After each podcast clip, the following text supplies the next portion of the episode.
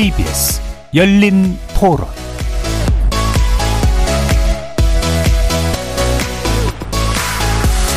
안녕하십니까. KBS 열린 토론 정준희입니다.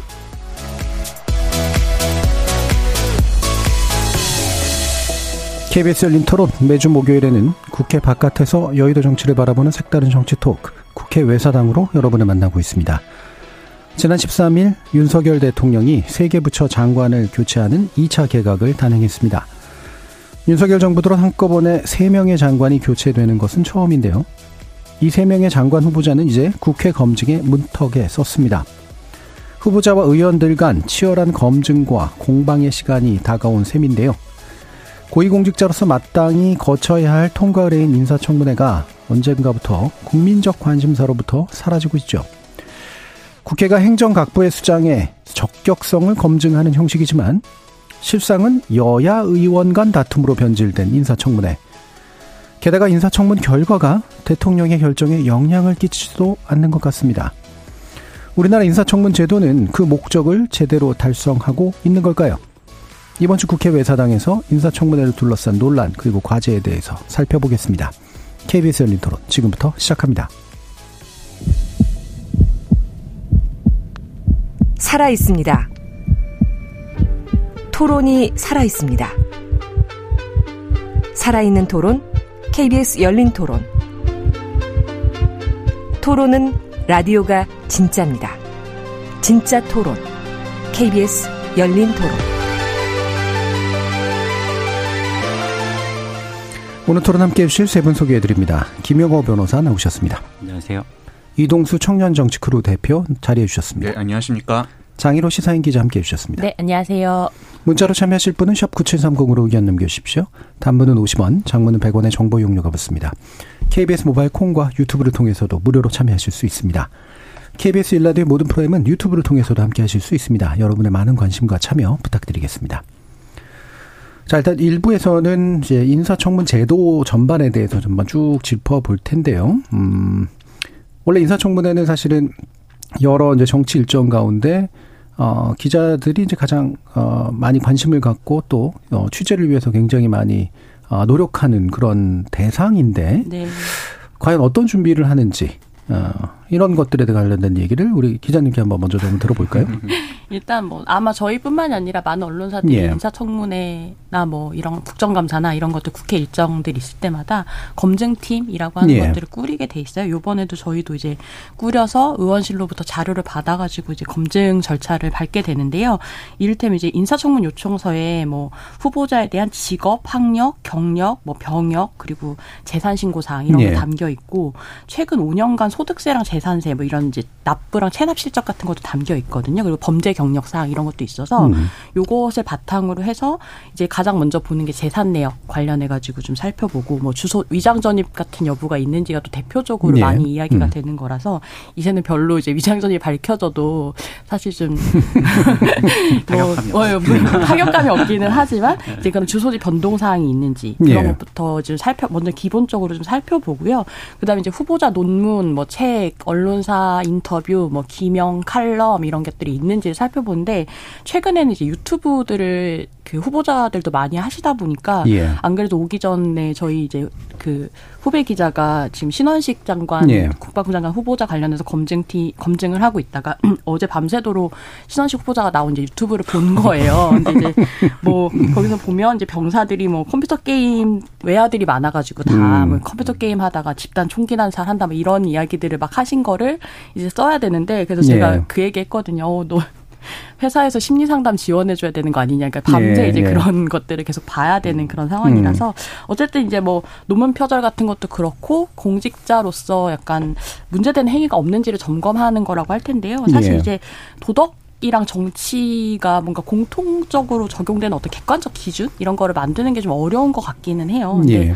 뭐 인사 검증을 한다고 해서 완전 무결한 사람을 찾겠다 이건 아니고 어쨌든 우리 사회 되게 보편적으로 우리가 다 갖고 있는 어떤 결함들이 있음에도 불구하고 그 결과에 좀 책임질 수 있는 사람이냐를 검증하는 거라고 저는 생각을 하거든요. 예. 그런 측면에서 좀 들여다보고 이- 있는 것 같습니다. 음. 자료들. 그래서 검증팀의 이제 어 노고와 고통에 대해서 얘기해 주셨는데, 예, 뭐 이게 사실은 부정적인 면들을 찾아내는 쪽에서 이제 뭔가 맞아요. 아무래도 하려다 보니까 생기는 이제 뭐 부분들이 있겠죠.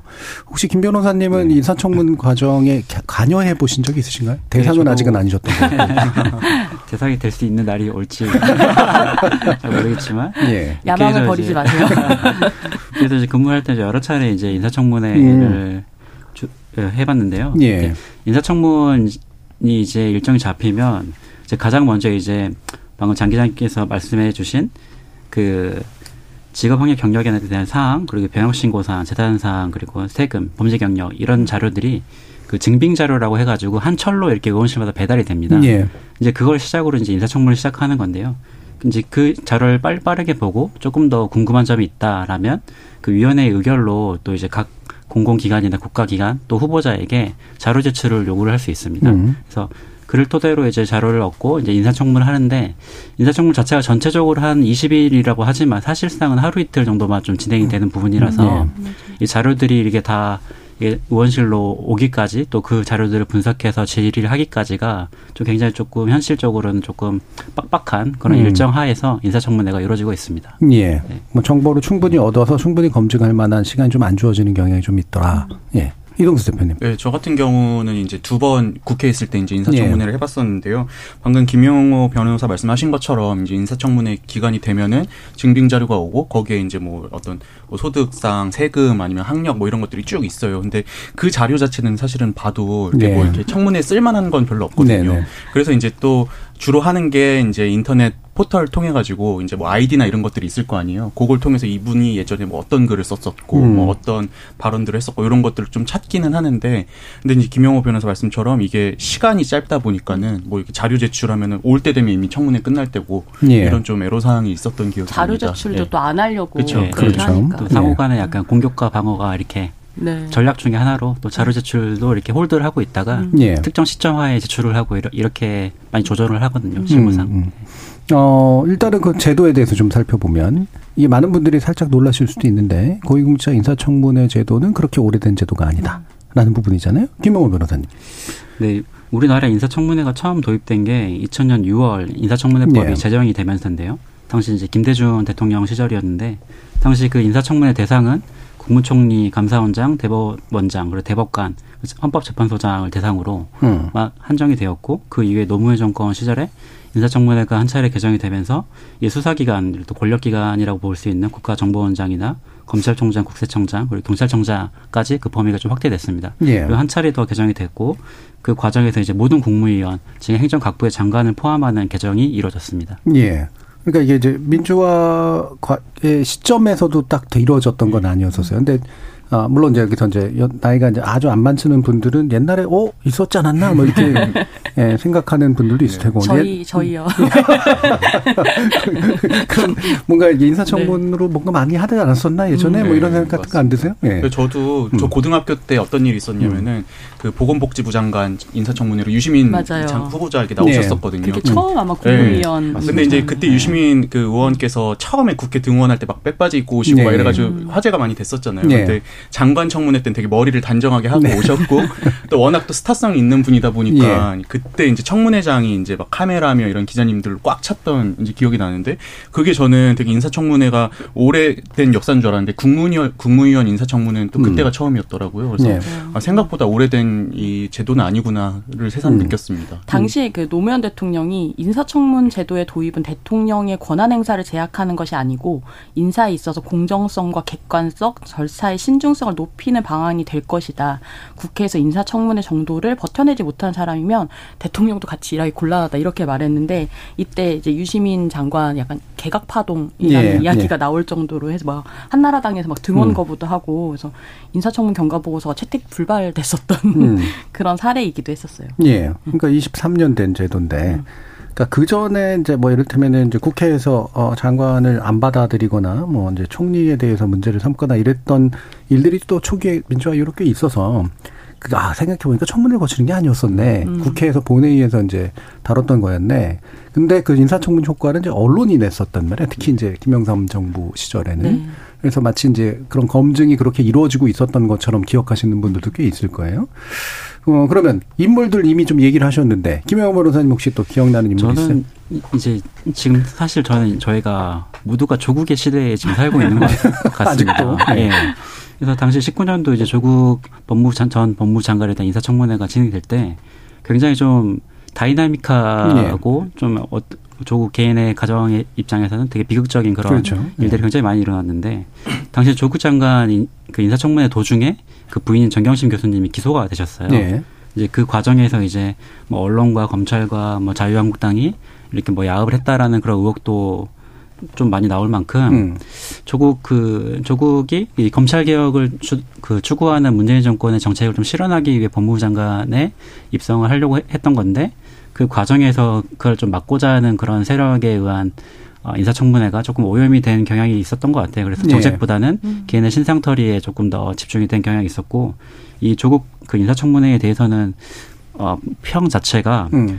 어, 법무부 장관으로 지명된 것은 조국의 딸이 아니, 아니 고 조국의 부인이 아니고 조국의 오촌 조카가 아니라 조국이 이혼한 전 재수가 아니라 돌아가신 아버지가 아니라 예. 어느 투자회사의 대표가 아니라 바로 음. 조국이다. 음. 이런 평이 있는데 이 말 자체가 이 조국의 조국 전 장관에 대한 인사청문회가 어떻게 이루어졌고 음. 그 이후에 인사청문회가 그 정책보다는 개인의 신상털이나 이렇게 음. 마구잡이식 아니면 말고식 예. 인사청문회로 좀 이렇게 오염되어 버리는 그 과정을 좀 대표적으로 보여주는 사례인 것 같습니다. 예, 굉장히 가장 아마 드라마틱한 이제 네. 사례였다라고 볼 수 있고 아까 유시민 전 장관 말고 또 다른 기억나는 분들 있으세요? 저는 자료 찾다 보니까 음. 첫 그러면 군, 그 인사청문회 때는 어땠지?라고 네. 해서 옛날 뉴스들을 좀 찾아봤는데요. 그게 2000년 6월 26일 날 이한동 국무총리 음. 후보자 후보자에 대한 인사청문회였는데 질문들이 재밌더라고요. 혹시 첫사랑에 관한 에피소드는 없습니까? 예. 뭐 평소에 독서량이 얼마나 되십니까? 음. 뭐 흔히 친구를 본인의 거울이라고 하는데 잊지 못할 교우 관계가 있으면 소개해 주시죠. 뭐 이런 예. 식으로 약간 질문들이 어, 인사청문회가 맞나 싶을 정도로 뭔가 훈훈한 음. 분위기에서 진행이 됐었다. 여당 인사의 질문이었을까요? 아, 이게 같은데. 약간 그냥 그 모든 분위기가 나왔던 질문들이 그런 예. 분위기였던 것 같아요. 그러니까 뭔가 약간 후보자가 하고 싶은 말을 다 할 수 있게 약간 도와준다. 음. 왜냐하면 이게 제도 자체가 음. 처음이다 예. 보니까 다들 어떻게 해야 되는지 음. 그때는 좀 몰랐던 거 아닐까라는 생각이 들더라고요. 기자들이 예. 찾다 보니까. 그 직선제 처음 됐을 때 음. 그 언론인들이 이제 후보자들 데려다가 이제 사상 검증도 했지만 아. 좋아하는 시 한번 읊어보라 아. 뭐 이런 거에 하고 그랬었어요. 낭만이 그래도 있었네요. 전 예전에 예. 기억나는 게 97년인가 대선 때 이제 이회창 후보 모셔놓고 예. 국민과의 대화 이런 거 하는데 국민들께서도 여쭤보시는 게뭐 음. 첫사랑은 언제였냐. 네. 그 시대가 좀 약간 낭만의 시대였던 것 같습니다. 그리고 그 당시에 흔히 말하는 18 번이라고 부르는 음. 노래 잘하는 노래가 음. 뭐냐. 그리고 흔히 신문에 실리는 게 소주 몇 병, 아. 이런 거. 맞아요, 맞아요. 예. 뭐 어떤 면에서 신번 잡기처럼 느껴질 수 있, 지만 당시에 사람을 파악하는 방법이었다라고 네. 볼 수도 있겠는데. 음. 확실히 이제 지금의 이제 저 인사청문회 과정이라든가 이런 것들은 굉장히 대립도 심하고 음. 국회가 검증하는 게 아니라 서로가 여야가 싸우는 것 같은 그런 느낌이 좀 많이 들죠. 그렇죠. 그런데 역설적으로 화제가 잘 안 돼요. 음. 예, 물론 조국 전 장관 당시에는 화제가 이제 물론 많이 될 수밖에 없었지만 음. 그게 너무 극단적으로 이렇게 경험을 해서 그런지 화제가 잘 안 되는데 왜 그럴까? 이동수 대표는 어떻게 생각하세요? 저는 일단 두 가지 이유가 있는 것 같은데요. 음. 첫 번째로는 뭐 조국 전 장관이나 아니면 과거에 뭐 유시민 전 장관 같이 스타성 있는 분들이 그렇게 이제 많지 않은 부분들, 예. 예, 그것도 좀 있는 것 같고요. 그래서 음. 요즘에도 이제 어느 정도 좀 화제가 된 그러니까 대중이 알만한 분들 나올 때는 또 그래도 이제 또 음. 청문회가 좀 회자가 되는 것 같아요. 두 번째 이유는 저는 갈수록 이제 이 청문회 이 인사청문회 결과 보고서가 채택되지 않더라도 네. 임명을 강행하는 사례들이 좀 많아지고 있어서 음. 국민들이 볼 때 아 어차피 저렇게 논란이 있어봤자 그렇죠. 뭐 임명 강행할 거 아니냐 이렇게 느끼시는 부분들도 좀 음. 있지 않나 그런 네. 느낌 좀 들었습니다. 음. 어떤 면에서 자극이 굉장히 세지는 일일 드라마의 네. 네, 결론이 다 예상이 되는 뭐 네. 이런 이제 내러티브인 셈인 거죠. 네. 이 대표님. 아 이 대표님. 김봉사님. 예. 대표가 될 수 있는.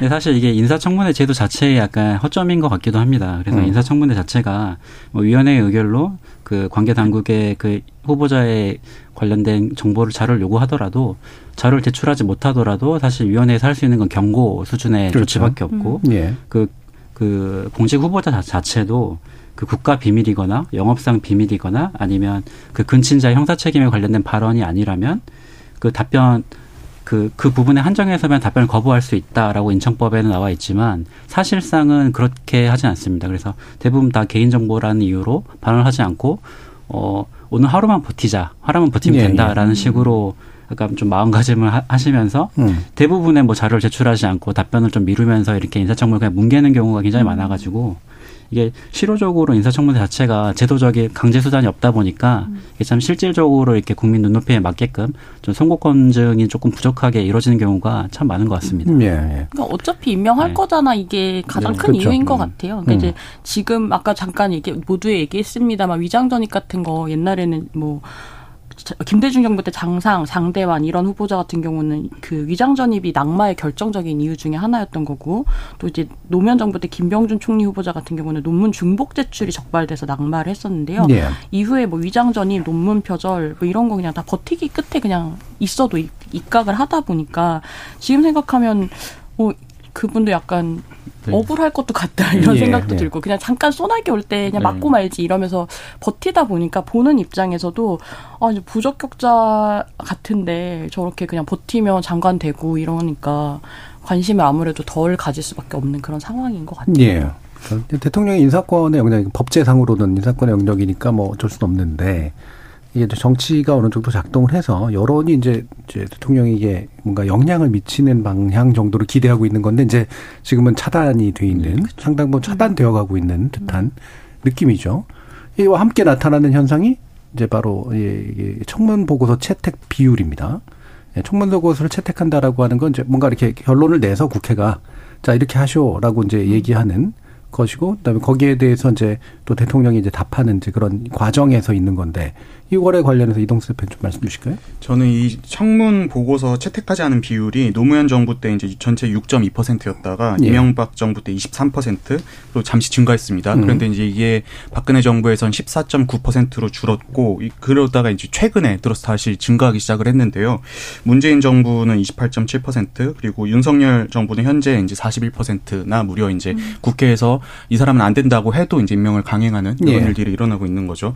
근데 저는 이게 이제 우리 우리나라 정치의 협치 실종의 증거가 아닌가. 근데 지금 이 우리나라 인사청문회는 대부분 강제성이 없잖아요. 음. 그러다 보니까는 뭐 이 인사청문회 채택하지 않더라도 임명을 강행할 수가 있는데 그래도 예전에는 어떤 관례, 관행 이런 것들이 있어서 아 그래도 국회에서 동의하지 않는 사람은 웬만하면 하지 말자 이런 경향이 있었다면은 최근에는 점점 이런 것들이 없어지면서 아 국회에서 동의하지 않았더라도 난 이 사람을 무조건 해야겠어라는 이런 경향이 좀 늘어나고 있는 추세인 것 같습니다. 예. 근데 저는 그 그래서 이제는 좀 우리나라 인사청문회 어떤 강제력을 좀 확보하는 방안도 좀 고민해봐야 되지 않을까 음. 이런 생각을 좀 해보고 있습니다. 예. 결국 정치 양극화된 상황을 반영하는 숫자인 것 같아요. 네, 점점 늘어나는 네. 것도. 근데 저는 이게 그냥 우리 뭐 회사 같은데 보면은 요즘에 승진 심사할 때도 이제 주변 동료나 이런 사람들 음. 다면 평가도 하잖아요. 그러니까 이 사람은 아 뭐 실력은 있지만 뭐 좀 평소에 뭐 사우들한테도 잘 안 하고 이러니까 안 된다고 하면은 보통 그런 것들이 승진에 악영향을 끼치기도 하는데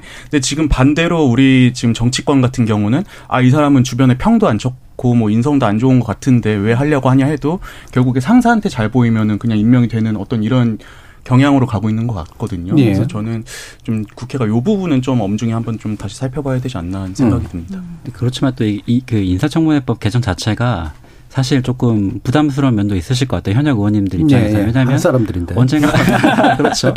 내가 저 자리에 국무위원 후보로서 아. 앉게 된다면 입장을 바꿔서 생각할 수 있잖아요. 그래서 그런 부분에서 이거 좀 되게 강력하게 이렇게 법을 개정을 한다라는 것 자체가 조금은 이렇게 적극적으로 나서기엔 좀 어려운 위치에 있지 않으신가 싶기도 음. 합니다. 네. 법은 진짜 많이 올라와 있어요. 역대로 다 있어서 오죽하면 음. 그냥 법이 이렇게 많으니까 우리 그냥 한 번에 모아서 한 테이블에서 논의해보자라는 이야기가 나왔던 그런 때도 있었었는데, 뭐, 21대에도 여전히 36건 정도가 어. 올라와, 있, 인사청문회법 개정안이라고도 올라와 있더라고요. 그러니까 뭐 보면 이제 예비심사 소위원회 같은 이제 사전에 이제 좀 검증할 수 있는 그런 법적 근거를 만들자 뭐 이런 것도 있고 아니면 이제 비공개 청, 그러니까 윤리청문회와 역량청문회를 별개로 하자 뭐 예. 이런 식의 음. 어떤 법안들도 있어서 사실 뭐 국회가 몰라서 이걸 안 고친다라기보다는 말씀하신 대로 언젠가 내가 갈 수도 있다고 생각하니까 약간 손을 못 대고 있는 약간 중이 네. 제머리를 못 깎는 또 맞습니다. 대표적인 예. 어떤 음. 분야가 아닌가라는 생각도 듭니다. 그러니까 최도 개선 부분 뒤에서 좀 더 얘기를 할 텐데 일단 국회 청문 보고서 채택이 안 됐다라고 하는 건 이중적인 의견인데 하나는 국회가 합의를 못 한다는 거기도 하고 그리고 대통령이 그거에 대해서 존중하지 않는다는 것이기도 하고 이제 두 가지 의미가 다 있잖아요. 합의가 안 되는 저 중요한 이유는 국회 고유의 시선이 없다라는 그런 느낌이 좀 들어요. 이게 이제 여당이라고 하더라도 국회의 관점에서 바라보면 여당, 그러니까 그 정부를 구성할 사람에 대한 어떤 국회적 판단이라는 게 필요할 텐데 여당은 막아주고 야당은 찌르고 그리고 결국 합의는 불발되고 뭐 이런 일들이 굉장히 많아지고 있다는 거죠. 그래서 인물이 정말로 부적격인 인물이어서 그런 건지, 음. 예, 아니면 그냥 어차피 정쟁이라서 그런 건지. 네. 음, 이 대표는 어떻게 생각하세요? 저는 뭐 두 가지 이유가 다 있는 것 음. 같습니다. 그런데 좀 그런 건 있는 것 같아요. 평소에 이제 동료 의원들, 그러니까 상대 당이어도 어느 정도 존중하고 예. 좀 이렇게 능력을 인정받은 분들은 또 청문회 때 그렇게 문제 안 예, 되는 승성이 경우가 있거든요. 네. 대표적인 게 이제 지난 정부 때 환경부 장관이 되셨던 한정혜 의원 같은 경우는 네. 야당에서도 오히려 그 당시에 뭐 이미자 의원은 노동계 같은 노동계 인사로서 뭐 영광이다라고 표현을 할 정도로 예. 되게 평이 좋으셨고 그래서 이제 청문회도 이제 어떤 신상이나 이런 도덕성 문제보다는 정책과 관련해서 예. 그래도 좀 의견을 묻는 일들이 좀 있었던 것 같아요. 저는 이게 그래서 이제 지금 이 정치인들이 너무 이제 지금 뭐 공천권자나 아니면 자기를 임명해주는 임명권자의 눈치만 볼 게 아니라 동료 의원들의 눈치도 어느 정도 보게 할 어떤 제도적인 장치들이 좀 필요할 때가 아닌가 예. 그런 좀 생각이 듭니다. 예. 동료 의원들의 눈치를 본다라는 거는 이제 주로 국무위원은 의원에서 뽑는다. 그걸 전제로 해서 아, 워낙 또 많이 데려가잖아요. 사실 예, 의원 불패라고 어, 하기도 하니까요. 그렇죠? 상권 분립에 좀 위배되는 거 아닌가라는 생각도 드는데 음. 저는 그 박원호 서울대 정치외교학부 교수가 이제 언론 인터뷰에서 한 말이 되게 인상적이었던 게 사실 이제 어느 정권이든 장관이 1, 2년 정도를 네, 많이 단명은. 정도 단명 사실 단명인 거죠. 음. 근데 이제 근데 약간 일종의 이제 대통령의 어떤 정책 인 철학이나 정책을 구현하는 일종의 소모품이라고 설명을 하시더라고요. 예. 근데 그거를 마치 이 장관 한 명이 마치 그 부처의 어떤 역량과 위상을 음.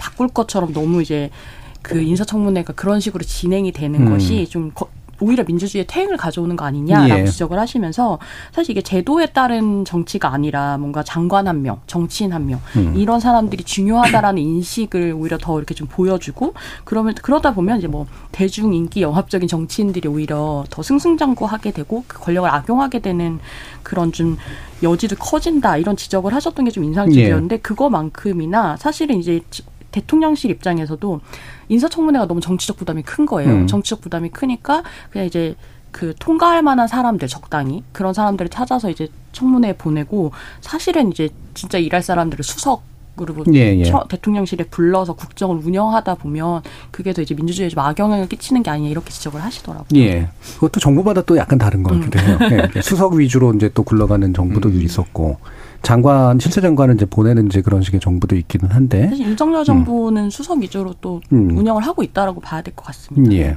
음, 김 변호사님. 네, 이 인사청문회 자체 제도 자체가 미국의 제도를 저희가 좀 벤치마킹해서 도입한 네. 제도이지 않습니까? 그래서 그 고위공직자인 국무위원회 그 직무에 대한 뭐 적임성을 좀 판단하는 그런 제도인데요. 이게 미국에서는 이게 사전 심사 제도라고 해서 뭐 FBI나 뭐 국세청이나 이렇게 특별위원회 자체에서 이 후보자들의 그 뭐 개인적인 그런 과거 발언이나 뭐 철학이나 뭐 세금 문제라든가 소송 관계라든지 모든 문제를 다 이렇게 해결을 하고 후보자를 추리는 작업을 예. 분명히 합니다. 하지만 그 미국 제도를 저희 나라가 도입을 했지만 반, 음. 반쪽짜리로 도입했다고 볼 수밖에 없는 게 이런 예비 심사 제도 자체가 없기 때문에 이 20일간 이루어지는 20일 중에서 이틀간에 이루어지는 인- 인사청문회 기간 동안에 이 예비 심사 과정과 본 심사 과정인 이 정책 질문까지 해야 네. 되는 그런 부담이 국회에 좀 쏠리는 것 같아요. 그래서 이게 예비 심사도 후보자의 도덕성 부분에 부분이 훨씬 더 자, 자극적인 부분이 많으니까 이런 부분에서 좀 언론의 약간 스포트라이트도 많이 좀 어, 집중이 되는 것 같아서 그런 부분들이 제도적으로 조금 아쉬운 부분이 조금 있는 것 같습니다. 예. 강한 네. 대통령제 국가가 사실 이제 미국 일- 밖에 외에는 사실 참조할 만한 데 별로 없어서 우리나라가 이제 결국 미국 제도를 가져오긴 하는데 미국 제도의 껍데기만 이제 가져온 측면도 상당히 또 있긴 하죠.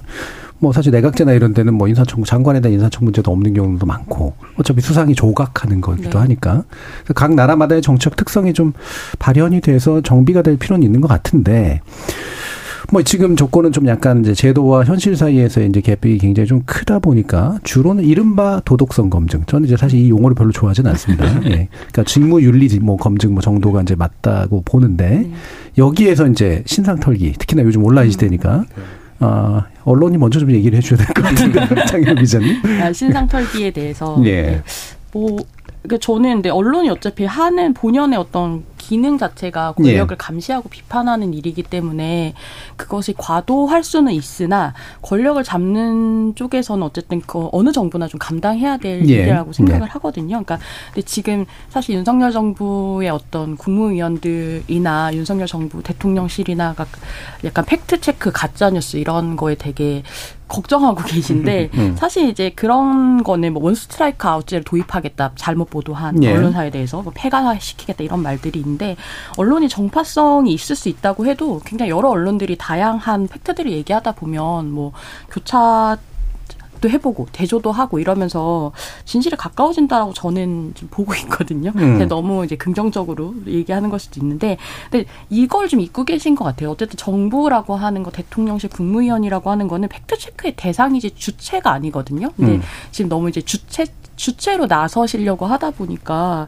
언론이 너무 지나친 거 아니야? 약간 이렇게도 이야기하시는데 그게 언론이 하는 일이라는 것들을 우리가 좀 그런 공감대들을 좀 갖고 있어야 되지 않나라는 예. 생각도 듭니다. 뭐 언론이 이제 사실은 그 언제나 경계선을 걸어가니까 이게 이제 공적으로 우리가 관심을 가져야 될 부분이냐 아니면 사적으로 보호를 해줘야 될 부분이냐를 경계를 타다가 사적으로 살짝 들어갔어도 그게 이제 정당한 거라면 이제 나중에 인정받고 그렇지 못하면 이제 욕을 먹고 네. 이제 이렇게 되는 거고 인사청문 제도는 그거보다 좀 더 공 적인 영역에서 뭔가 최대한 뭔가를 해보려고 하는 아, 그런 걸 텐데 사실 우리나라에서는 이 공적으로 우리가 알아야 될 부분이 뭐 어디까지고 어느 정도인가 사실 이 부분이 좀 불명확한 것 같아요. 어, 이동수 대표 어떻게 생각하세요? 저는 그 뭐 도덕성 검증, 도덕성 논란 이런 얘기 나오는데 저도 그 부분에 있어서 표현은 조금 썩 음. 내키진 않는 게 이분들이 뭐, 뭐 평소에 말 실수를 했다든지 인성이 안 좋다든지 이런 걸 검증한 게 아니라 예. 보면 뭐 부동산 투기, 뭐 위장 전입, 병역 기피 이런 것들이잖아요. 예, 예. 근데 이거는 뭐 도덕성이란 표현 보다는 저는 이게 범죄냐 아니냐의 문제라고 생각을 일단 하거든요. 그렇죠. 예. 범죄 문제도 있고. 근데 이제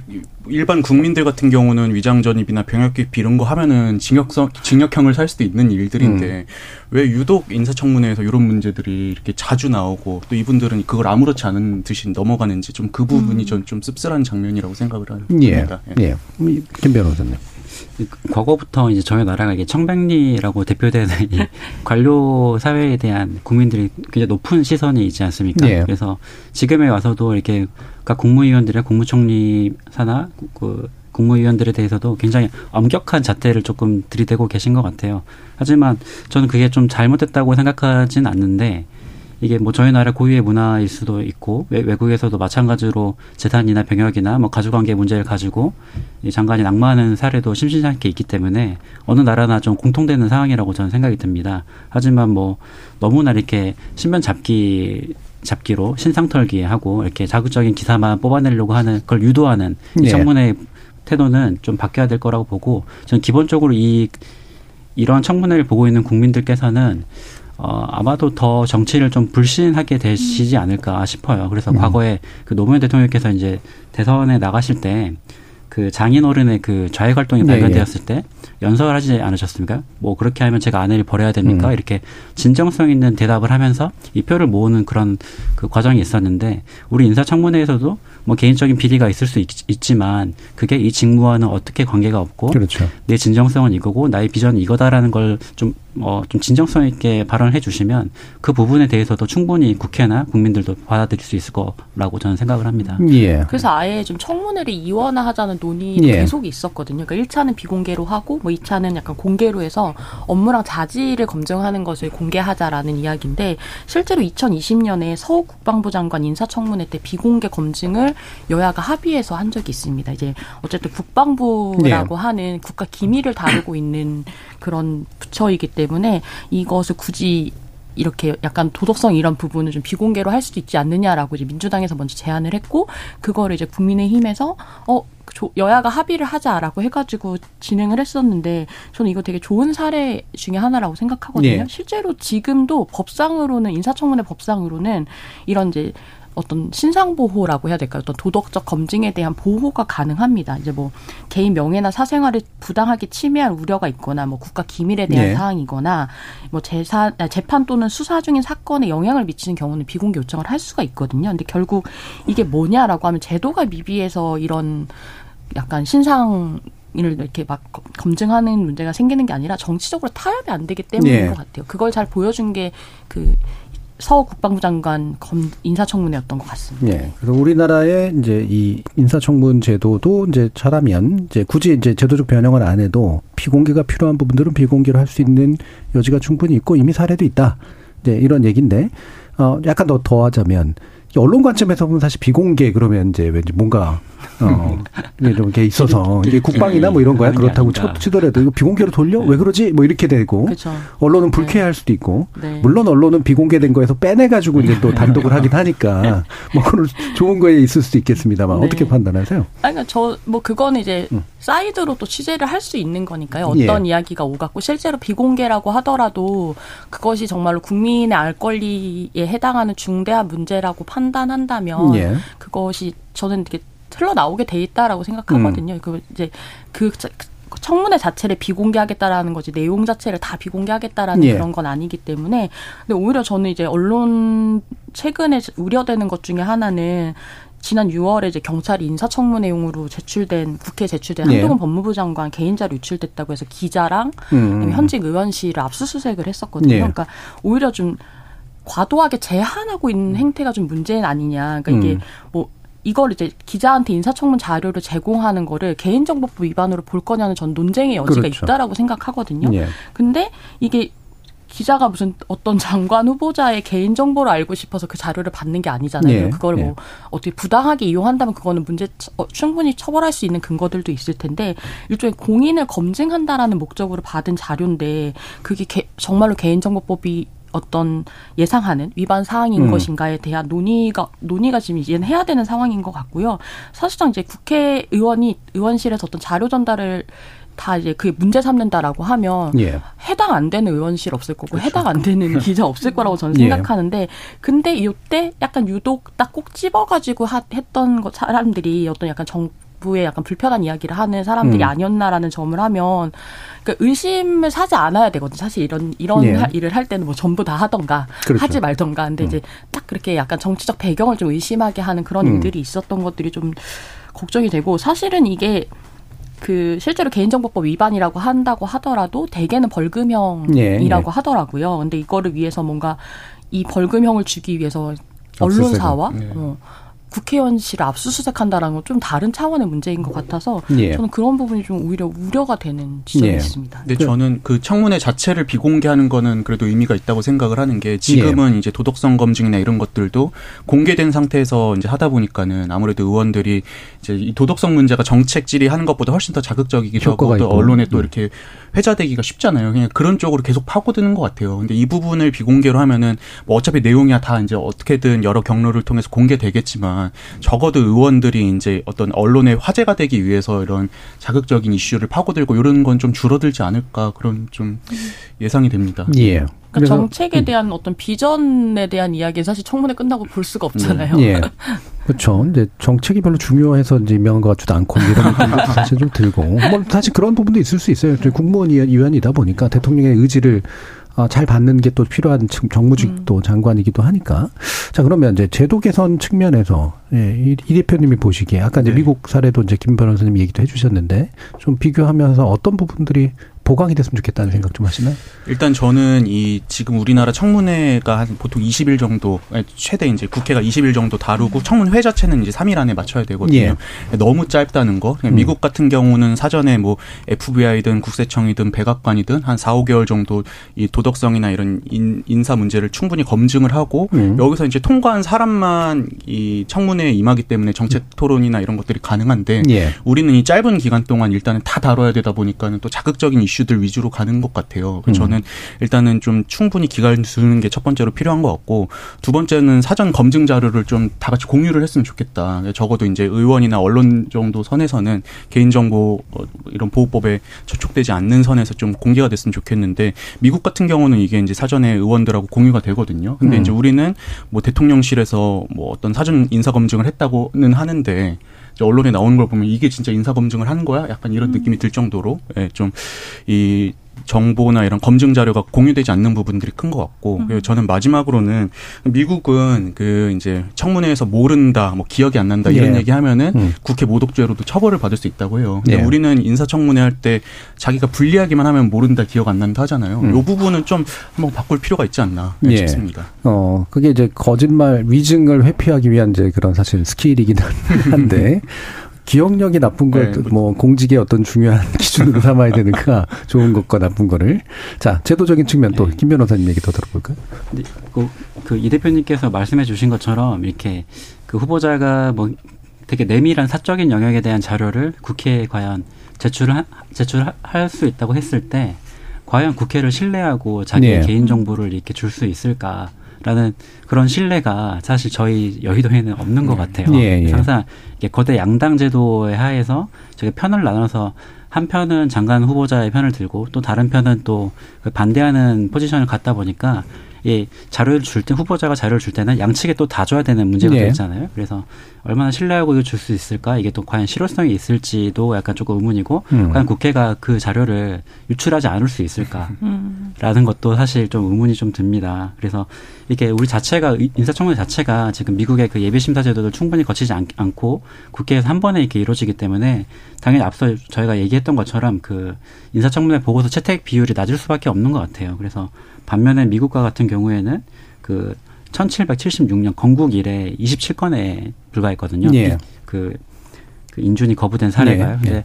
벌써 우리나라 이번에 윤석열 정부에서만 16건이 지금 약간 인사청문회 보고서가 불채택이 됐는데 이런 부분들은 사실 뭐 여야의 문제도 있겠지만 또 제도적인 문제가 더 크다. 시스템적인 문제가 있고 좀 손봐야 될 때가 왔다라고 저는 보입니다. 예. 근데 저는 진짜 요새 가장 큰 의문 중에 하나가 법무부 인사정보관리단은 뭐 하고 있는 가거든요. 예, 예.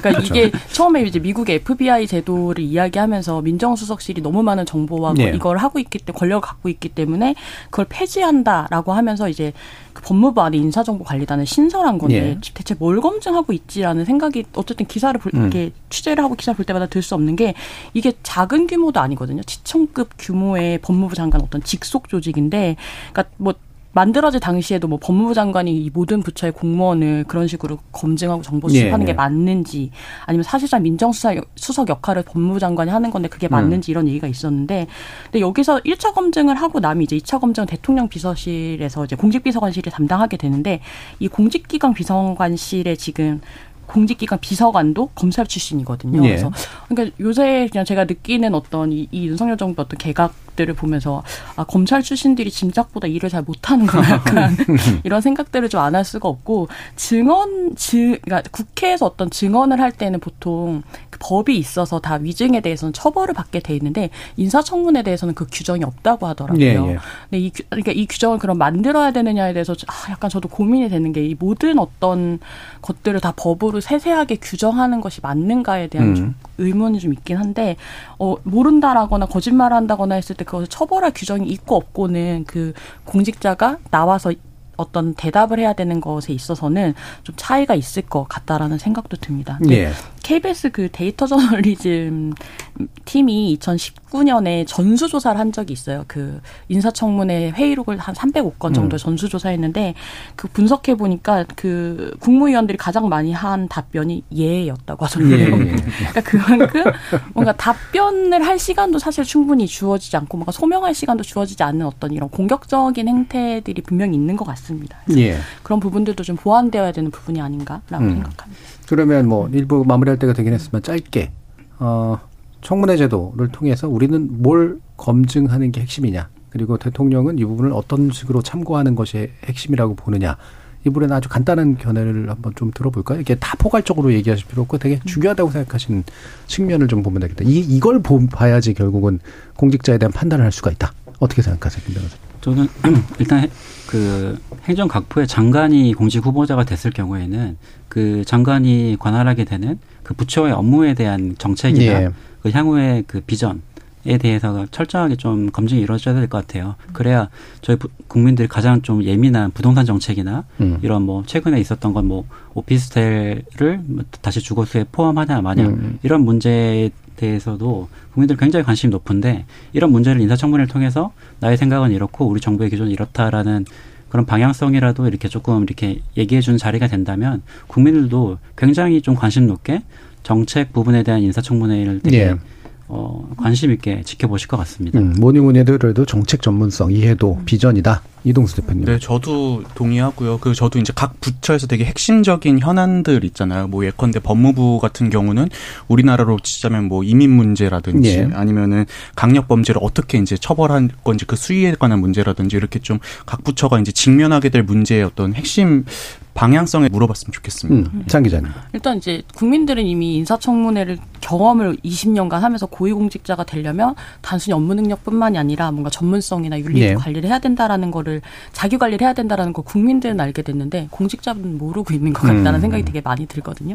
그런 부분들이 좀 중요하게 공직에 공직을 하시라는 분들 좀 고려하셔야 되는 사항 아닌가라는 생각이 듭니다. 네, 네. 알겠습니다. 자, 일부를 통해서 우리 인사청문 제도의 전반적인 어떤 문제점 내지 한계 어, 그리고 역사 이런 것들을 한번 짚어봤는데요. 청취자 여러분들이 보내신 문자 들어보죠. 정, 정의진 문자 캐스터. 네, 지금까지 여러분이 보내주신 문자들 소개합니다. 8913님. 대통령이 인사청문회 결과를 묵살하게 일수인데 인사청문회가 무슨 의미가 있는지 모르겠습니다. 언론도 권력을 감시하는 제 역할을 하지 못한다면 인사청문회는 결국 의미 없는 통과 의뢰로만 남을 것 같습니다. 조혜숙님, 인사청문회 보면서 시간 낭비라는 생각이 들지 않을 날이 오기는 할까요? 인사청문회가 말장난, 말싸움, 면박주기의 장이 되고 있는 데다 점점 인사청문회 결과와는 관계없이 대통령이 임명을 강행해버리니 말입니다. 7384님, 인사청문회 제도를 정책에 대한 비전, 미디어와 국회를 대하는 태도 등을 평가할 수 있게 바꿨으면 합니다. 지금은 너무 신변잡기 식인 것 같아 관심을 두고 싶은 생각이 안 듭니다. 5316님, 국회 청문회는 국민을 대표해서 국회가 후보자를 검증하는 자리인데 대통령이 국회의 반대에도 불구하고 임명을 강행한다는 건 국민을 무시하는 게 아닌가 싶네요. 유튜브에서 민우수원님, 제대로 된 인사청문회를 하려면 질문을 하는 국회의원들의 지식이나 꼼꼼함도 중요하다고 생각합니다. 청문회를 지켜보면 준비가 제대로 되지 않은 채 마구잡이 질문을 던지는 의원들도 많습니다 해주셨고요. 3624님, 인사청문회라는 제도가 불과 20년밖에 안 되었다니 우리나라에선 제도로 정착되기엔 여전히 시행착오가 필요한가 봅니다. 앞으로는 신변 잡기 논란이나 신상 털기 말고 제대로 된 정책과 비전 그리고 인성을 검증하는 장이 되었으면 합니다. 라고 보내주셨네요. 네, KBS 열린 토론. 이 시간은 영상으로도 생중계하고 있습니다. 유튜브에 들어가셔서 KBS 일라디오 또는 KBS 열린 토론을 검색하시면 지금 바로 토론하는 모습 보실 수 있습니다. 방송을 듣고 계신 여러분이 시민 농객입니다. 계속해서 청취자 여러분들의 날카로운 시선과 의견 보내주세요. 지금까지 문자캐스터 정의진이었습니다. 토론은 치열해도 판단은 냉정하게 복잡한 세상을 바꾸는 첫 걸음은 의외로 단순할지도 모릅니다. 평일 저녁 7시 20분 당신을 바꾸는 질문 KBS 열린 토론 정준희입니다. KBS 열린 토론 국회 외사당 오늘 인사청문회를 바라보는 시선 그리고 관련된 논란과 과제에 대해서 얘기 나누고 있는데요. 장희로 시사인 기자, 이동수 청년 정치크루 대표 그리고 김영호 변호사 이렇게 세 분 함께 하고 있습니다. 자, 그래서 이제는 좀 현안 이야기를 좀 해보려고 하는데요. 자, 국방부, 문화체육관광부 그리고 여성가족부 장관이 이제 인사청문 대상이 됐습니다. 어, 전반적인 개각에 대해서 어, 나름의 관점을 가지고 한번 얘기를 해보신다면 장 기자님부터. 일단 뭐 대통령 인사라고 하는 건 그 자체로 메시지인 예. 건데 일단 뭐 새신 이미지보다는 약간 과거 부정적인 이미지를 좀 떠오르게 음. 하는 개각이 아니었나라는 생각도 들고요. 뭔가 이제 쓸 수 있는 어떤 자원이라고 하는 게 있을 텐데 대통령한테 인사 자원이라는 게 있을 텐데 그 초기에 이제 어쨌든 검찰 출신들을 많이 이제 중용을 하셨던 거고 그러다 보니까 이제 쓸 수 있는 인사가 없구나라는 생각도 좀 들기도 하고 그게 어쩔 수 없이 이제 대통령 자리로 좀 직행하시다 보니까 이른바 좀 섀도우 캐비닛이라고 하는 예비 내각 같은 것들을 이제 이상적이라면 어떤 집권을 하는 세력이 꾸리고 있었어야 되는데 그런 부분도 좀 부족했다 이런 생각도 드는데요. 음. 일단 당장은 뭐 유인촌 문체부 장관 후보자 같은 경우는 이번에 개각 입각하게 되면 이주호 교육부 장관에 의해서 재입각하게 된 두 번째 예. 사례인 음. 건데 그러다 보니까 뭐 이명박 정 내각 아니냐 뭐 이런 좀 비판도 피하기 어려운 것 같습니다. 예. 기동수 대표님. 저도 이제 비슷한데요. 일단 첫 번째로는 지금 이제 개각 이 물망에 오른 분들이 전투력 좋은 분들이 음. 많다 보니까는 이 대통령의 어떤 의중이 앞으로 더 이제 야당과 잘 싸우라라는 예. 의미가 아닌가 싶기도 하고요. 그래서 이제 지금 문제되고 있는 어떤 정치 양극화나 극단화 이런 것들이 좀 더 심해지지 않을까 이런 음. 우려가 되고 두 번째로 저 장 기자님이랑 똑같은 생각을 한 게 그 유인촌 그 후보자께서 예전에 한번 이 발언이 한번 논란이 된 적이 예. 있잖아요. 찍지 마. 예, 예, 찍지 말라고 하시. 그게 이제 저 대학 입학할 때였거든요. 예. 근데 이제 그게 벌써 한 15년 됐는데 음. 진짜 이 15년 전 분을 다시 이렇게 소환해야 될 정도로 인력풀이 정말 좁은 음. 상황인가 하는 좀 우려가 됩니다. 예. 김 변호사님. 네, 그 관련해서 이제 지자체장도 삼선 연임 제한이 있지 않습니까? 음. 국무부 장관 후보자나 고위공직자 분들도 이렇게 계속해서 반복해서 인사가 되는 게 아니라 좀 그런 약간 그런 이제는 좀 그런 제한하는 그런 규정도 하나 좀 마련해야 되는 게 아닌가 싶을 정도로 인사가 좀 반복되고 있는데요. 지자체는 한번 쉬면 됩니다.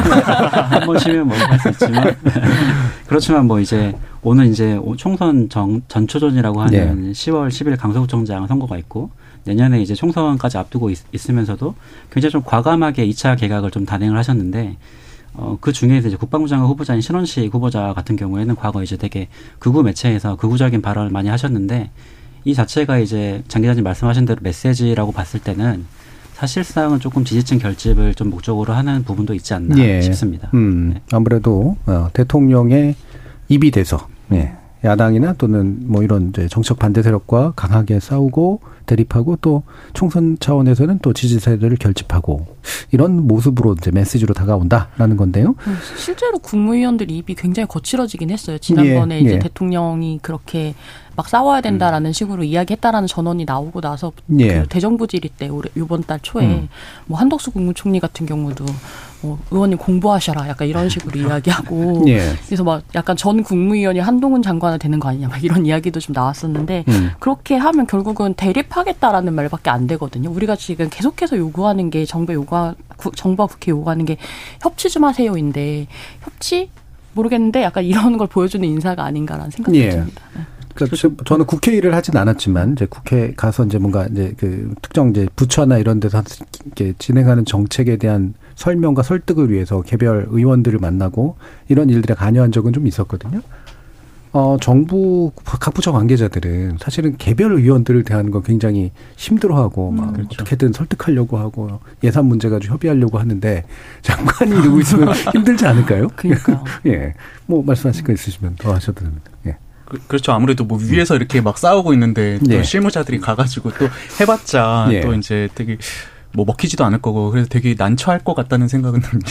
예. 또 관련해서 또 문제되는 게이 음. 장관의 정치적 중립 의무인 것 같아요. 네. 그래서 예. 국회의원 출신이 그 각부 장관 정치 중립부가 있는 공무원들의 수장이 되는 거니까 이 중립 의무에 대한 문제가 항상 선거철이 되면 더 불거지는 것 같은데 최근 지난 8월에 이제 원희룡 장관 같은 경우에 그 새로운 미래를 준비하는 모임 세미준 정기 세미나에서 뭐 여당의 간판을 들고 국민 심판을 받아야 하는 분들에게 예. 밑바탕 작업을 하는데 모든 일을 마치겠다. 그러니까 이렇게 되게 어 나는 뭐 지금 각부의 장관이지만 이 국민의힘 소속으로서 굉장히 열심히 너희들 도와줄게. 약간 이렇게 저는 메시지를 보내셨는데 이 부분에 대해서 더불어민주당에서도 이 공, 장관의 정책 중립 의무 위반이다라고 해서 공직선거법 위반으로 고발을 한 바가 있고 예. 그 중앙선거안위원회에서도 이런 발언들이 계속 불거지자 지난 8월 31일에 그 각부 장관들 행, 행정부에 그 정책 중립 의무를 좀 준수하라라는 그 경고 공문을 또 보내기도 하셨거든요. 그래서 관련해 가지고 항상 이게 완, 그 장관 자체가 이게 정무직 공무원이기 때문에 국무위원이 이게 완전한 정치적 중립 의무 자체가 규정되어 있다라고 보기는 사실 해석의 여지가 좀 있는데 그런 부분들도 사실 그 밑에 있는 그 수자 그 공무원들 자체가 모두가 다 공, 정책 중립과 분명하게 있는 분들이기 때문에 그들의 수장으로 나설 때는 이런 부분을 조금 더 감안하셔가지고 음. 발언을 해주, 해주시면 조금 더 국민들이 더 좀 안심하고 예. 정부를 신뢰할 수 있지 않을까 싶습니다. 음. 그 네. 2015년 여름에 이제 새누리당에서 당마다 연찬회 그러니까 워크샵 네. 같은 걸 하잖아요. 그 당시에 이제 행안부 장관께서 건배사로 총선 필승 한마디 했다가 음. 정치적 중립 의무 위반으로 되게 논란이 됐었거든요. 그렇죠. 근데 요즘 상황들 보면 아, 그분은 양반이었구나라는 생각이 들 정도로 예. 좀 국무위원들의 발언이 되게 과격해지는 것 같습니다. 음. 예. 그러니까 꽤 빠른 시간에 그 이른바 여의도 정치라는 문법이 무너지고 있는 건 네. 맞는 것 같아요. 음. 대통령이 여의도 정치 출신도 아니어서 그런 면도 좀 있긴 있는데 자 그러면 어 일단은 그 세 분에 대해서 얘기를 하기 전에요. 지금 대법원장 후보자 이균용 후보자에 대해서 얘기를 간단하게라도 좀 했으면 좋겠는데 음. 어 지금 결정이 안 났죠? 예, 네, 그러니까 오늘 원래 네, 본회의 원래 올라갔을 텐데 안 붙였죠. 네. 네. 그리고 이거를 야당의 도, 동의를 받아야 되는 다수당인 야당의 동의를 받지 않으면 안 되는 건데 대법원장이라서 그렇죠. 네. 예. 근데 안 해주면 또 이제 대법원 사법부 체계가 또 스톱되는 거 아니냐라는 음. 야당의 부담도 있는 상태고 네. 간단하게 어떤 생각들 가지고 계신지 김 변호사님. 네, 그 오늘 본회의에는 회부되지 않았는데 그 이제 인사청문회를 진행하면서 여러 가지 좀 논란이 좀 있었습니다. 네. 먼저 부인의 경우에서 그 토지를 사실상 증여받았음에도 불구하고 매매로 신고를 해, 음. 해서 그 과세 당국에서 이제 그 현금 증여라고 보고 이렇게 증여세를 부과를 했으나 이게 이제 심판원에서 완전히 뒤집히면서 그 91.5%의 세금이 이렇게 감액된 경우가 좀 있어가지고 사실 외압이 있, 었던 게 아니냐 약간 음. 이런 의혹도 있었고 또 이제 아들이 이제 그 전혀 이렇게 법학 전문 대학원 로스쿨을 다닌 학생이 아님에도 불구하고 그 김현장 법률사무소에서 인턴으로 이렇게 일했던 경력이 좀 논란이 됐고 또 가장 크게 문제가 된 거는 이제 9억 9천만 원 상당의 비상장 주식 자체를 신고하지 않은 점이고 그 가족들이 그 세후 3억 상당의 배당금을 수령하고도 이를 전혀 신고하지 않은 부분인데 이런 부분들에 대해서는 뭐 사실 외곽에서는 참여연대나 민변에서는 당연히 이 반대를 하고 있고 법원 일각에서도 이렇게 고위공직자가 10억 상당의 비상자 주식을 미신고하는 네. 거는 굉장히 좀 비상식적인 일이다 음. 이렇게 비판하는 부분도 있었습니다. 하지만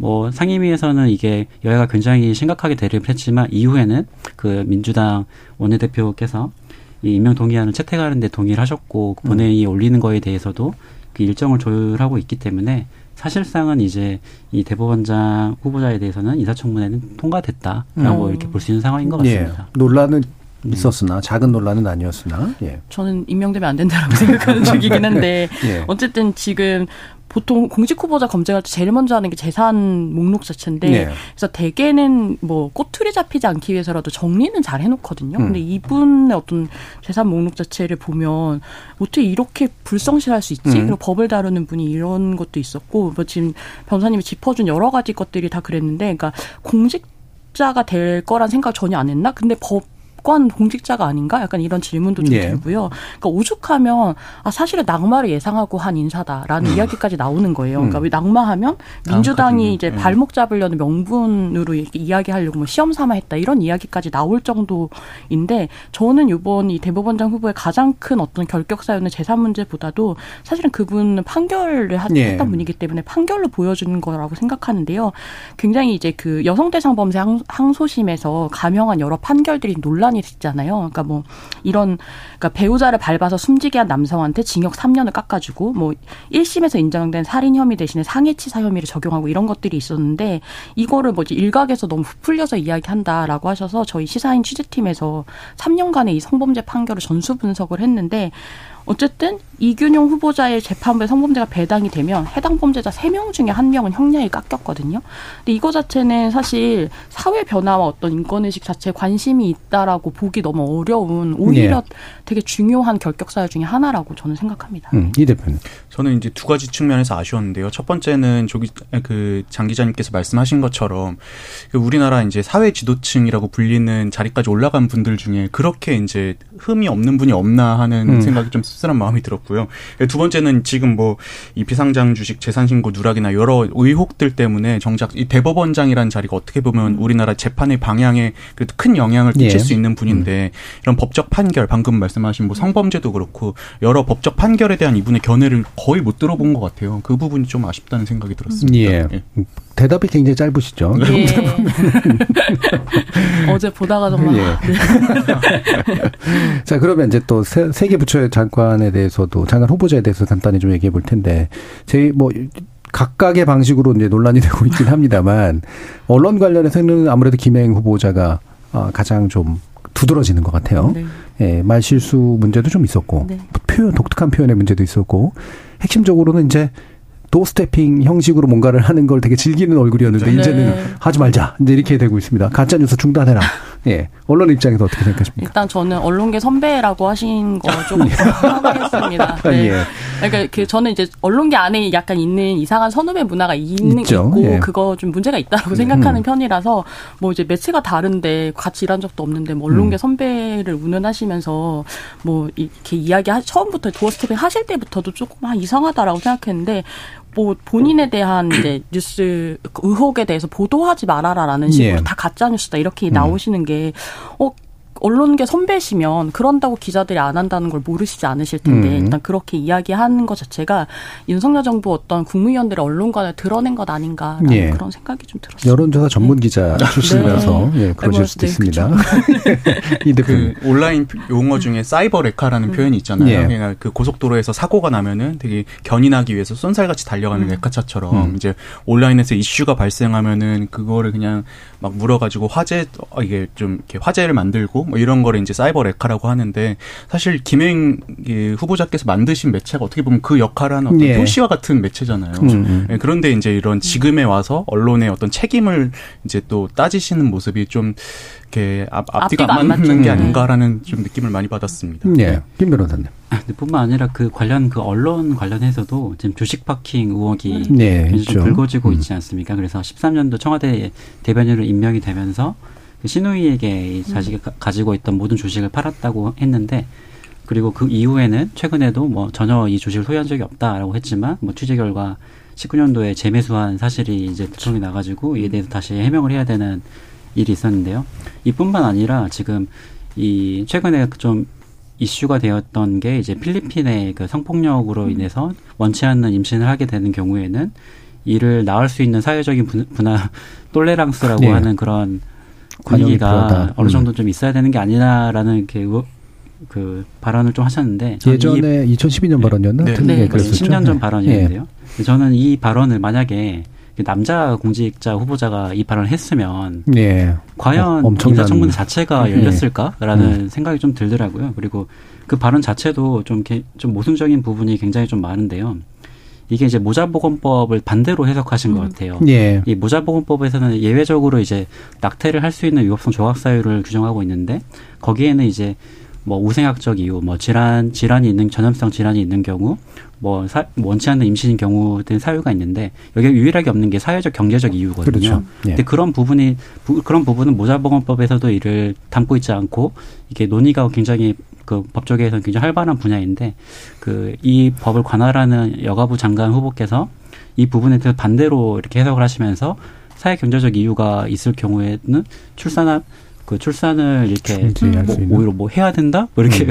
할 수도 있어야 된다 약간 이렇게. 얘기를 하시는 거 보고 저는 어 야- 약간은 지금 조금 준비가 좀 덜 됐다라고 전 생각이 들었습니다. 예. 그 주식 논란도 국민의힘 안에서도 반대 이야기가 예. 계속 나오고 있어요. 김웅 의원 네, 얘기죠. 김웅 예. 국회의원 같은 경우가 정경심 교수의 어떤 제목 중에 하나가 음. 공리, 공직 윤리법 윤리, 윤리법 위반이고 그게 김행 후보자와 크게 다르지 않은 사례다라고 이렇게 계속 이야기하고 있고요.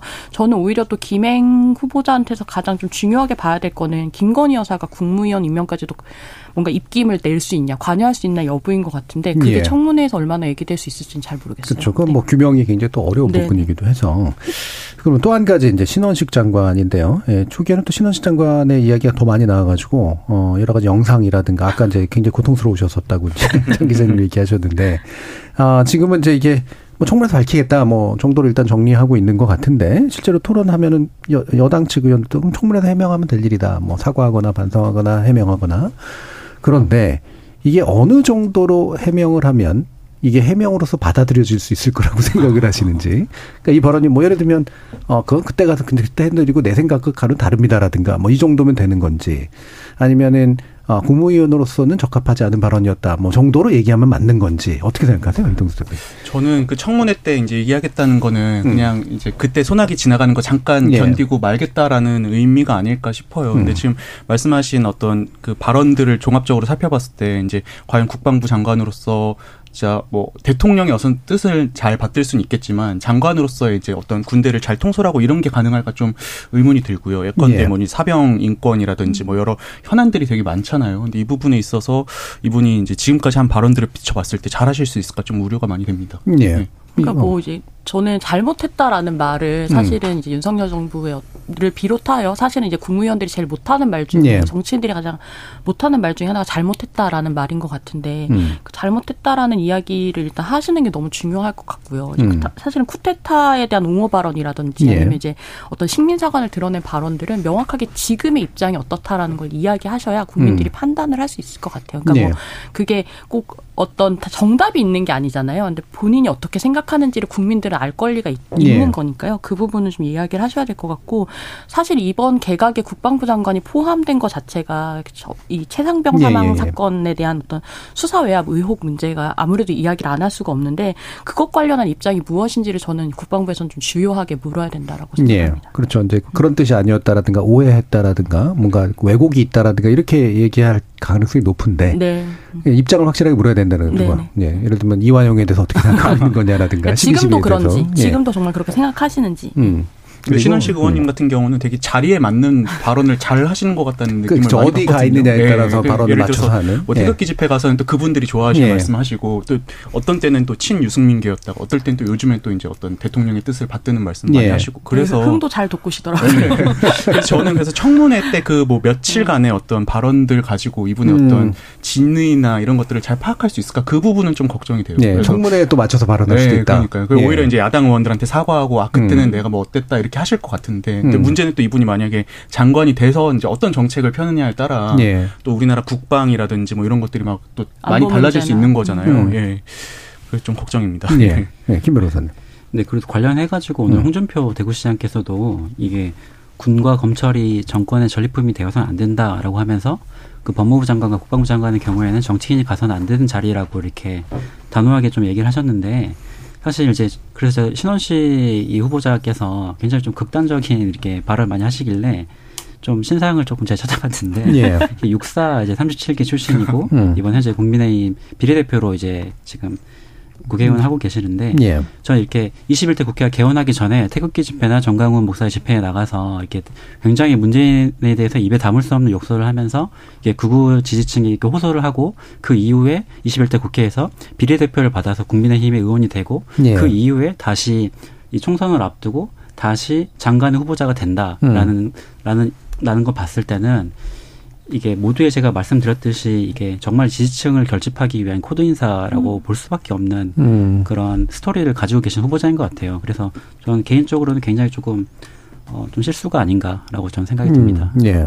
그럼 사실 유인촌 장관에 대해서 이게 원래 처음에는 굉장히 많이 얘기가 되다가 지금 최대 수혜자예요. 예. 제가 봤을 때. 그래서 유인촌 장관은 그냥 자, 무리 없이 넘어갈 것 같아 뭐 이런 식의 얘기들도 많이 나오는데 혹시 짚고 싶은 재산 문제 정도인 건데 예. 약간 의혹 이게 너무 많이 늘어났다 뭐 이 정도인 음. 건데 다 너무 이제 앞선 두 후보자님께서 너무 많은 어떤 문제들을 갖고 있다 보니까 상대적으로 한 번도 검증을 받으셨던 예. 분이기도 하고 그래서 그런지 조용한 것 같, 습니다 음. 네. 그리고 또 뭐 문화예술계에서는 또 편을 나눠가지고 뭐 진보 단체에서는 이렇게 반대하고 보수 음. 단체에서는 또 지지 선언을 하고 있고 또 블랙리스트 의혹 때 관련된 뭐 이야기들이 좀 있으니까 예. 좀 우려 사항은 또 실실찮게 있는 것 같습니다. 예, 예.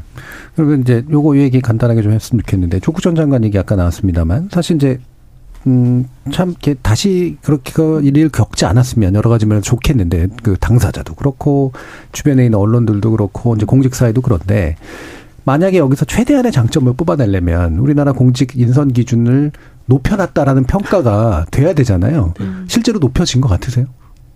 조육종 장관 관련된 그 진사청문회 이후로 높아진 줄 알았는데 착시였던 것 같습니다. 예. 그러니까 이게 일관성의 문제인 것 같아요. 그러니까 예. 이제 그, 그, 그러니까 야당 지지자분들 입장에서는 조국 전 장관한테 했던 그대로 너네도 해라고 말할 음. 수밖에 없는 상황으로 약간 그때 당시에 검증이 사실은 네. 진짜 아까. 어마어마하게 이루어졌잖아요. 네. 주변까지 다, 다 음. 하는. 그래서 그러니까 저 내로남불이라는 말이 정말 싫은데 이 인사청문회야말로 이 내로남불의 어떤 전형들을 여야 의원들이 음. 각- 다 이제 보여주고 계신 것이 아닌지 수비수 있을 때와 공격수로 있을 때의 음. 차이가 너무나 달라지는 대표적인 어떤 제도 중에 하나인 것 같고요. 근데 그럼에도 불구하고 저는 이제 자녀 문제라고 하는 것은 음. 앞으로도 계속 좀 이슈가 될 수밖에 네, 없는 문제라고 생각합니다. 이게 뭐 어쩔 수 없이 이게 부가 어떤 방식으로 대물림이 되는지 아니면 기회가 어떤 방식으로 불평등하게 얻게 됐는지 뭐 이런 어떤 언행일치 후보자의 어떤 언행일치에 비춰서 그런 부분들이 자녀 문제에서 어떤 방식으로 어떤 적용이 됐는지를 음. 좀 보여주는 되게 어떤 분명한 잣대일 수도 있다라고 생각하기 때문에 좀 앞으로도 좀 자녀 문제 좀 이슈가 되지 않을까라는 생각이 들고요. 근데 이제 뭐 부모가 정치인이라는 이유로 자녀가 사실은 부당한 대우를 받아서는 또안 되는 거라서 그런 부분을 줄타기를 또 잘 할 필요가 음. 있다라는 생각이 드네요. 저는 근데 이제 그 조국 전 장관에게 어떤 했던 검증 잣대 여기서 전 기준을 낮춰서는 안 된다고 생각을 음. 하는 게 물론 조국 전 장관도 억울한 부분이 되게 많다고 생각을 해요. 왜냐면은 뭐 물론 표창장 위조나 이런 범법의 영역도 있지만 음. 사실은 그 당시에 관행적으로 해온 것들이 음. 뭐 대표적으로 뭐 지인의 어떤 연구실에 뭐 인턴으로 뭐 이렇게 예, 넣어준다든지 장학금 문제라든지 뭐 이런 것들은 그 입학사정관제나 이런 것들이 도입되면서 되게 사회 지도층에서 관행적으로 당시에. 되게 많이 예. 했던 거거든요. 근데 그게 꼭 유독 조국 전 장관에게 되게 죽을 죄처럼 이렇게 음. 돼가지고 그 당시에 이제 논란이 많이 됐었는데 예. 전 그럼에도 아, 물론 이제 이 부분에선 조 전 장관께서도 억울하시겠지만 예. 그럼에도 여기서 기준을 낮춰버리면은 저는 후 세대로 하여금 아 그래도 관행적으로 하는 거니까 저래도 된다라는 어, 메시지를 심어줄 수 있다고 지금 생각을. 해요. 음. 그러니까 그- 저는 그래서 지금도 뭐 위장전입 문제도 그렇고 다양한 것들에 있어서는 우리가 좀 도덕적 기준을 낮춰서는 안 되지 않나라는 예. 생각을 합니다. 기준을 높여놓는 높인 걸 유지하는 거 물론 네. 이제 거기에 이제 개인에 관련된 문제 되도록이면 좀 배제하되 중요한 것 같은데 이제 사실 특이한 상황이라는 게 뭐냐면 중 간에 검찰의 개입이 아, 있었다라는 맞아요. 거잖아요. 그러니까 범죄화시키는 그죠? 예. 네, 맞습니다. 그래서 당시 이제 조국 장관께서 장관으로 나선 가장 그 배경 자체가 검찰 개혁을 이제 완수를 음. 하겠다, 검수완박을 달성을 하겠다라는 그 배경 하에서 그 법무부 장관의 이제 후보자로 오르게 됐는데 그래서 결국은 이제 이 조국 장관, 조국 일가에 대한 이 수사나 이렇게 지금까지 이어져 있는 이 재판 자체가 어떻게 또 반대로 생각하면 이 검찰 개혁에 대한 정책 검증은 또 아니었을까? 예. 라는 생각도 좀 들 수도 있을 것 같아요. 그래서 음. 이게 그 검찰 수사권을 직접 지휘하는 그 검찰 단체 검찰 집단에서 이게 이 정책 자체를 좀 반대하는 입장이 굉장히 컸기 때문에 음. 그 여파가 계속해서 좀 이어져 왔었던 것 같고 실제로 이제 조국 장관이 이제 취임을 하고 나서 단지 한 달 36일을 근무를 하고 이 검찰 개혁을 완수하기 위해서 좀 여섯 가지 정도의 좀 지시를 내리고 곧바로 이렇게 사퇴를 이제 예, 할 그렇죠. 수밖에 없었던 음. 없었는데 이 일년 일년의 과정에서 이제 그 어떠한 반대 집단에 좀 부딪히는 정책 자체가 자체를 하나의 그 장관이 이렇게 실행하는 것 자체가 굉장히 좀 어렵고 두려운 일이고 음. 이게 굉장히 좀 검찰이 좀 개입해서 굉장히 특이한 케이스이긴 하지만 일반화할 수는 없지만 이럴 정도로 이렇게 정책에 대한 검증 자체를 개인의 신상으로 확대시켜 가지고 검증을 하는 것 자체가 조금은 좀 비상식적이었다라고 저는 생각이 듭니다. 음. 음. 그뭐 이후에 재원 같은 것도 혹시 있으신지 장 기자님. 뭐 이제 후폭풍 자체가 이제 남긴 상처가 너무 큰 것 같아요. 예. 단순히 이제 정말 조국 전 장관에 대한 것만 뿐만이 아니라, 근데 저는 인사청문회는 뭐 어느 제도나 마찬가지겠지만 음. 사실은 잘 운영되면 굉장히 좋은 절차인 거거든요. 그러니까 대통령이 인사권을 통제할 권한이라고 하는 게 입법부에 있는 건 거잖아요. 예. 근데 그렇기 때문에 행정부가 인사권을 사용할 때 굉장히 신중하게 음. 사용할 수밖에 없는 거고 그렇게 해서 임명에 실패하면 정치적인 타격도 받게 되는 거라서 이제 뭐 신경을 크게 안 쓰시는 것 같기는 한데 아무튼 이제 어쨌든 후보자 입장에서도 자신이 충분한 어떤 능력 그리고 자질 이런 것들 갖고 있으면 국민들한테 알릴 수 있는 굉장히 좋은 기회라고 생각하는데 문제는 이제 우리 정치가 사람을 키우지 않는다라고 하는 예. 데서도 찾아볼 수 있을 것 같아요. 그러니까 이게 정당의 역할이 굉장히 약하다 보니까 매번 사- 새로운 사람을 수혈하는 방식으로 어떤 정당의 개혁과 혁신을 증명하려고 하다 보니까 이 정치하려는 사람의 어떤 삶의 태도가 무엇인지 우리가 정말 처음부터 끝까지 다 다시 뒤집어 봐야 되는 어떤 그런 거라서 이 정치를 하겠다는 거는 정당에 속해 있다는 건 사실 스스로 인자, 인사 검증을 좀 할 수 있는 어떤 사람이라는 저는 생각도 들거든요. 이제 예. 미래 어떤 자기 권력을 위해서 현재 내가 나를 미래 나를 위해서 현재의 나를 약간 잘 관리하는 그런 건데 한국 같은 경우는 지금 외부 수혈되는 일단 인사들이 예. 너무 많은 것 같고요. 결국은 이 인사청문회 제도 자체보다 이 정치적 공간 어떻게 넓히느냐의 음, 문제에서 그렇죠. 좀 계속 실패하고 있는 것 같아요. 그러니까 예. 대통령이 이제 임명한 국무위원이라고 하는 게 행정부 수장이지만 또 입법부랑 같이 협력해서 음. 일해야 되는 사람인 건데 이 동의하지 않은 어떤 것들이 계속해서 반복되다 보니까 이게 뭐 이런 좀 협력의 조건을 마련하는데 좀 더 정치가 신경을 썼으면 좋겠다, 국회가 신경 썼으면 음. 좋겠다는 생각이 듭니다. 자, 오늘 국회 의사당은 이것으로 모두 마무리하는데요. 오늘 함께 해주신 이동수 청년 정치 크루 대표, 김영원 변호사, 장일호 시사인 기자 세 분 모두 수고하셨습니다. 감사합니다. 감사합니다. 감사합니다. 이타적 아, 예. 태도, 이해관계로부터의 독립, 객관성, 성실히 설명할 의무, 개방성과 투명성, 정직함, 지도력. 영국의 공직자 선임 7대 기준입니다. 인사청문 대상자들에 한번 적용해보면 어떨까요? 지금까지 KBS 열린 토론 정준희였습니다.